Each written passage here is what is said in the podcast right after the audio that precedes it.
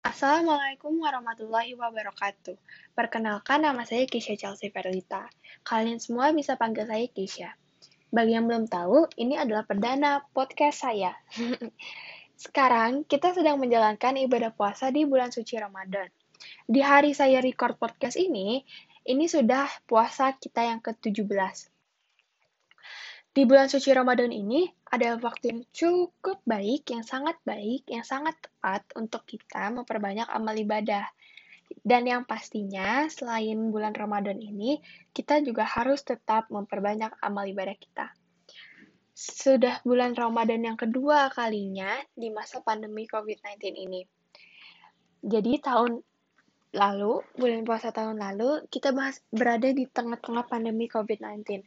Dan bulan puasa di tahun sekarang, tetap masih ada pandemi COVID-19. Yang pastinya kita berharap agar pandemi ini cepat usai. Tanpa terasa, kita sudah menjalankan dan melewati bulan puasa pada masa pandemi COVID-19. Mungkin suasana kita sebelumnya, di bulan Ramadan sebelumnya, suasana kita di sebelum ada pandemi ini berbeda dengan suasana kita yang sekarang. Ya, di suasana-suasana sebelumnya, mungkin kita bisa berkumpul dengan keluarga jauh, bisa bertemu dengan kerabat, dengan teman, buka bersama dengan teman, dan lain sebagainya.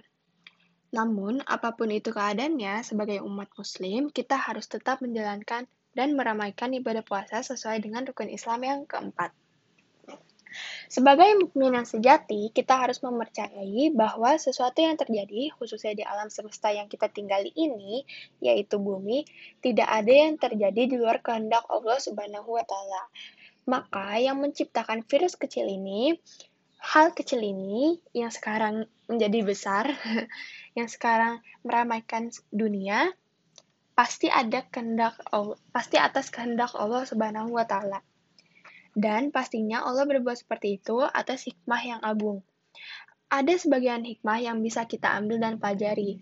Namun, banyak pula hikmah Allah Subhanahu wa taala yang tidak diketahui oleh hambanya. Semua perbuatan Allah Subhanahu wa taala selalu baik, tidak ada yang tercela karena mengandung hikmah yang maha bijak, maha adil, dan amat sempurna. Saking sempurnanya nih, Allah tidak lagi ditanya apa yang telah ia perbuat dengan adanya COVID-19 ini, ada salah satu contoh bentuk kekuasaan Allah Subhanahu wa taala yang maha sempurna. Allah tidak perlu sesuatu yang membesar, sesuatu yang besar, hal yang besar, bentukannya yang besar untuk mengguncang, menggegerkan bumi ini. Cukup dengan hal yang kecil yang tidak kasat mata, yang tidak bisa kita lihat secara mata telanjang hanya bisa memakai mikroskop-mikroskop tertentu, uh, Allah dapat menggegerkan bumi ini. Seharusnya ini menyadarkan kita bahwa seberapa kerdilnya kita di mata Allah Subhanahu wa taala dan betapa agungnya Allah. Ini juga semakin mendorong kita untuk tunduk kepada Allah Subhanahu wa taala untuk uh, takut kepada Allah. Seperti yang sudah Rasulullah ajarkan kepada kita sebelum tidur, yaitu membaca zikir yang artinya tidak ada tempat kembali, tidak ada tempat pertolongan untuk keselamatan dari Allah kecuali kepada Allah sendiri. Jika ada sesuatu yang menimpa kita, pasti salah satu tempat kita memohon dan mencari pertolongan hanya kepada Allah. Dan Allah itu maha Allah itu al-latif, al-khabir, yang maha halus, dan yang maha lembut. Juga yang maha mengetahui perkara-perkara yang detail, perkara-perkara yang kecil, apalagi yang besar, termasuk virus ini. Allah tahu betapa jumlahnya, berapa jumlahnya yang menyebar di muka bumi ini.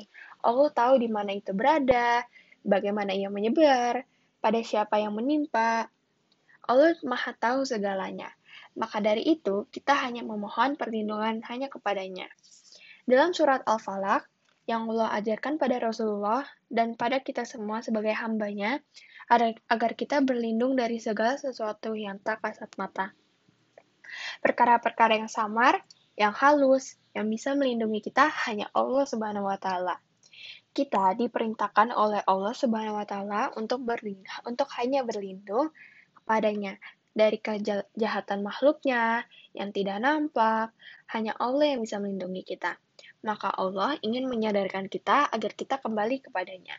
Tentu saja disyaratkan kepada kita untuk melakukan ikhtiar, usaha untuk menyelamatkan diri dari hal-hal yang seperti ini.